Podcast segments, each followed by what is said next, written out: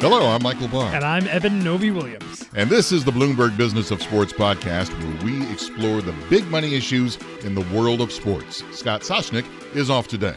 Today, we begin with the Washington Redskins. And there is a problem, according to a New York Times expose concerning their cheerleading program. They want it to be, according to the Redskins, a safe and constructive environment. But we are hearing, according to this Times report, something totally opposite. Yeah, some pretty ugly details in there uh, from a number of years ago, around 2013. Uh, some of the former Redskins cheerleaders saying that they were asked to pose topless in front of uh, some wealthy donors to the cheerleading program. Uh, there's a bit in there where they were asked to, allegedly asked to be escorts uh, for a night out at a nightclub with some of these donors as well. Uh, overall, a, a, bad look if they're true for, for the Redskins, a bad look for the NFL. And this comes on the heels of a lot of cheerleading headlines in the past couple years that have reflected poorly on individual teams. The there's a Saints, a former Saints cheerleader earlier this year who said that she was fired for posing a photo on Instagram that they deemed was too risque. Uh, a number of years ago, there was a, a minimum wage lawsuit filed against uh, a few teams, including the, the Bills and the Raiders, uh, for, for their compensation of cheerleaders. Uh, this is part of a much larger issue uh, for, for individual teams, and the NFL has tried to stay out of this. Uh, it's unclear, though, how long they can kind of claim to be a, a neutral third party. Now, let's clarify something. According to the Times report and what the cheerleaders said, they said no sex was involved, but at least one described the feeling as being pimped out. Yeah, and that's earlier. bad. yeah, obviously that, that should that should never happen. The, the NFL's response to this has been that teams are allowed to to do their own uh, have their own policies in with regards to cheerleaders. Uh, my guess is that that will probably change. Uh, we've talked to some labor lawyers who say that the NFL may actually be liable, despite the fact that they're not involved in these decisions, uh, through some third party employer claims. Uh, the NFL has said that they're willing to talk to teams share best practices, maybe even set some minimums, some bare minimums in terms of how cheerleaders are treated. Uh, but the fact of is that this is a bad look for the Redskins, of course, uh, for the league as a whole. Uh, especially at a time when, when the league is under fire for so many different angles uh, that we've discussed on the show.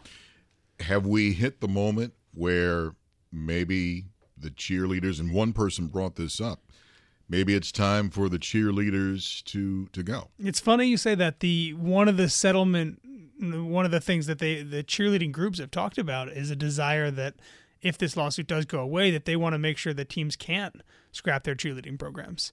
I mean, they don't want the legacy of, of, of mistreated cheerleader teams to be that the cheerleaders disappeared from the NFL altogether. Uh, so I think there will be some some harsh pushback if there are teams that decide, you know what, I think we're going to scrap our cheerleading program uh, because these women obviously are cheerleading fans. They, they love what they do and they don't want the fact that they were mistreated to be the reason why there are no more cheerleaders in the future. What I don't understand is why, according to many cheerleaders, that they're underpaid. I don't understand that. We're talking about teams that make multi million dollars.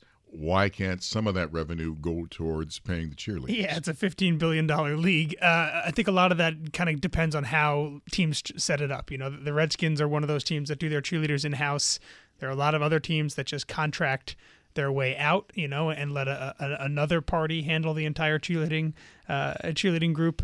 One of the things that shocked me in this New York Times story is that the the, the donors, some of the, the, guys who were on this this trip to Costa Rica in 2013, uh, they were paying for some of the cheerleading teams' travel to things like playoff games in the Super Bowl. You know, so so there is obviously it is not a, an organ part of the organization that's flush with money uh, if they if they are using donors to uh, to pay for travel, etc. Let's talk about something a little happier, especially the Pac 12. For like, oh, yes! For the first time, the Pac 12 annual revenue topped a half a billion dollars. This was such good news for the Pac 12 that they changed the way they announced their revenue. Usually, every year you have to look through the tax statements from the previous year, figure out what the Pac 12 made in revenue.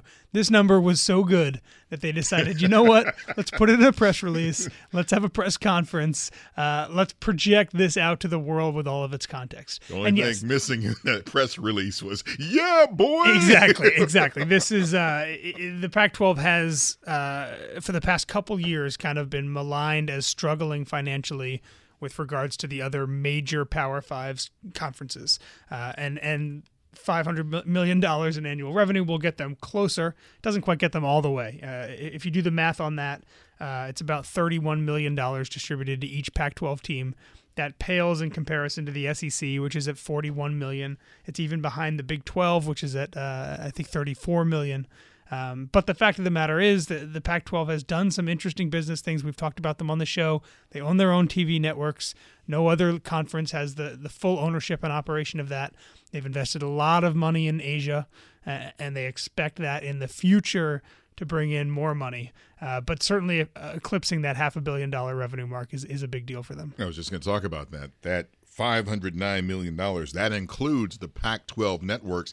That's where a lot of this coin is coming Exactly, from. yeah. this money comes from growth of the Pac 12 networks. It comes from growth of the ESPN Fox deal they signed a number of years ago, which I believe was the most expensive media rights deal in college football before uh, before other leagues took it over. Um, but it will be interesting to see as we continue to go if the Pac-12 can kind of slowly catch up to you know much more powerful, richer leagues like the SEC, like the ACC. The Big Ten's number will jump really high with their new media rights as well. I don't know, boy. Uh, my goodness, about the SEC they make so much doggone money. I, I don't know if anybody's going to catch them.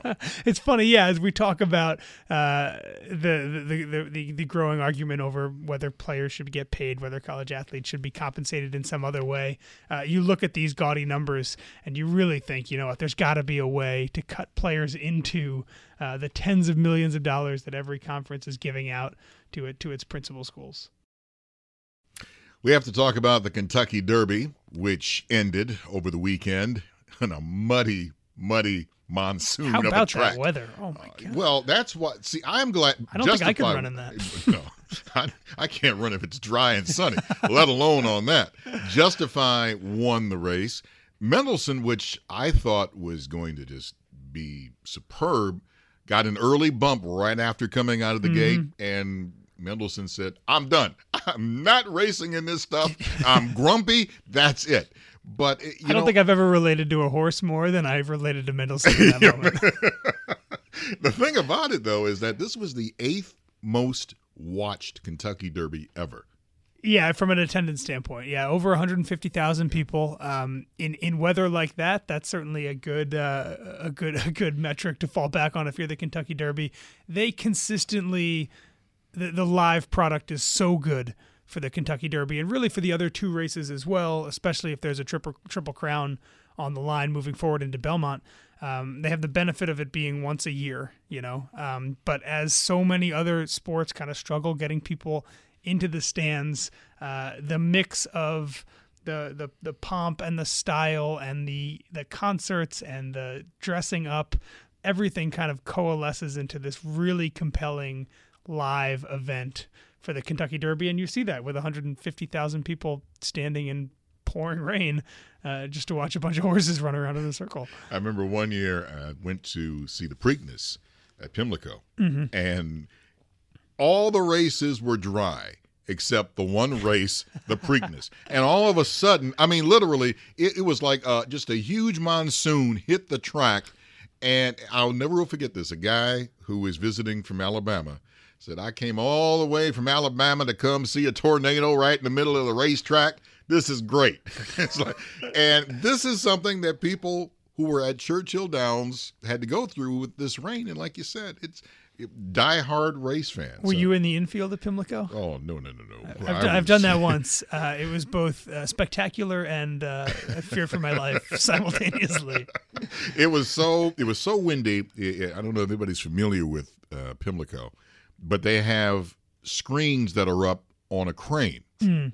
And it was so bad, the screen started flapping and they had to bring the screens down Oh boy. for the race. That's that's how bad it was. Jeez. It, I don't think they had to do this for the for the Derby and, and the infield and everything, but it, it's amazing. Like you said, eighth most watched in attendance in a monsoon, and people still love horse racing. Exactly. And, and and it's a sport that I mean I've always felt as though was going to start aging up, you know, in in the same way that we talk about golf. But there's a younger crowd, especially maybe less so on TV. The TV ratings or the overnight ratings were down a bit, uh, but at least in the in-person experience, you go to these races, there are a lot of younger folks there. Speaking of people who made a bet on this race, there is a Texas woman who nearly matched Justify's $1.24 million purse for winning the Kentucky Derby after she correctly picked five straight winners in races, 8 through 12, at Churchill Downs on Saturday. And the woman won $1.2 million after placing an $18, that's what breaks me up, placing an $18 pick five wager at Retama Park Racetrack in Selma, Texas. And we're talking over a thousand miles away from Louisville, Kentucky. But she picked Justify as which was the favorite, and she won the Derby. That's what won her this money. Now, the other four races, that's what amazes me. One race, one horse was eight to one to win. Another race was ten to one to win. In the eleventh race, I think that's what it was. Now there was a forty to one long shot. Funny Duck in the Pat Day Mile. That was the tenth race of the day. Great horse, Funny Duck. Tremendous I- I love Yeah, that name. Fantastic. The bettor also correctly picked Limousine Liberal, four to one to win the Churchill Down Stakes. That was the eighth race of the day. And the spokeswoman for Retama Park says that that's unheard of. Yeah, I guess so. eighteen dollar bet that yields one point two million. Unheard of. you know a bit more about horse racing than I do. I've seen interviews with this woman. She claims to have studied a lot. You know, she's leaning on her skill as a horse racing bettor. Uh, are you buying that? No. Listen, I I'm I'm happy for her. She did a heck of a job, but that is almost impossible to do and she did it. So good for her. She said that she's going to take some of the money and she's going to help her daughter go through college. So There's another great uh, Justify gambling story out there. I don't know if you saw this at the Wynn in Las Vegas back in February. Uh, a horse bettor called up the guy who runs the sports book there, uh, Johnny Avello, and said, "I've got a horse. I want odds on him to win the Kentucky Derby." Um, and, and Avello looked at, did, went through everything, gave him 300 to one odds on Justify because Justify, as, as you may know, didn't run as a two-year-old. Yeah. It's the first horse to win the Kentucky Derby without having run the year before. So not many people had seen this horse run. 300 to 1 odds. The guy put down $500 uh, Oh. and made a cool $150,000 yesterday. I'm sure the, the person that gave him the 300 to 1 odds, step in the office back here. We need to talk to you. I got to throw in a bonus topic. Kevin Harvick, who, by the way, this past NASCAR weekend in. Dover just beat the snot out of the field, man. He And it's his fourth win of the season so far. But the reason why we're bringing up Kevin Harvick is because off the track, he's got uh, a great business that he's setting up. Uh, it includes golf, UFC, and others. And what he has set up is kind of like a sports and celebrity marketing agency. Uh, it's called Kevin Harvick Management. Uh, and according to ESPN, uh, he's doing pretty well with it. Okay. I so I you're the NASCAR guy. I don't know much about about racing. Certainly don't know much about Kevin Harvick. Uh, what what are your thoughts on this? Oh, I, I think it's great. I think a lot. The one thing that struck me was that a lot of other NASCAR drivers, when they go for business, it's not sports related. But in this case, you know, he's he's knocking it out. I mean, he says that he loves baseball, football, basketball. He loves golf. In fact, he set up Kevin Harvick kind of like a mini Augusta in his backyard and he is set up. It's like almost like a, a par three, where he's got you know you got to shoot over you know the the floral arrangements. Got a and tiny little whatever. bridge there and a tiny little bridge that's there. And I, I I'm impressed because if you think about it, many other NASCAR drivers, I think Mark Martin, uh, he has a, a dealership. You know, obviously, which makes sense. I get it. on brand. On brand.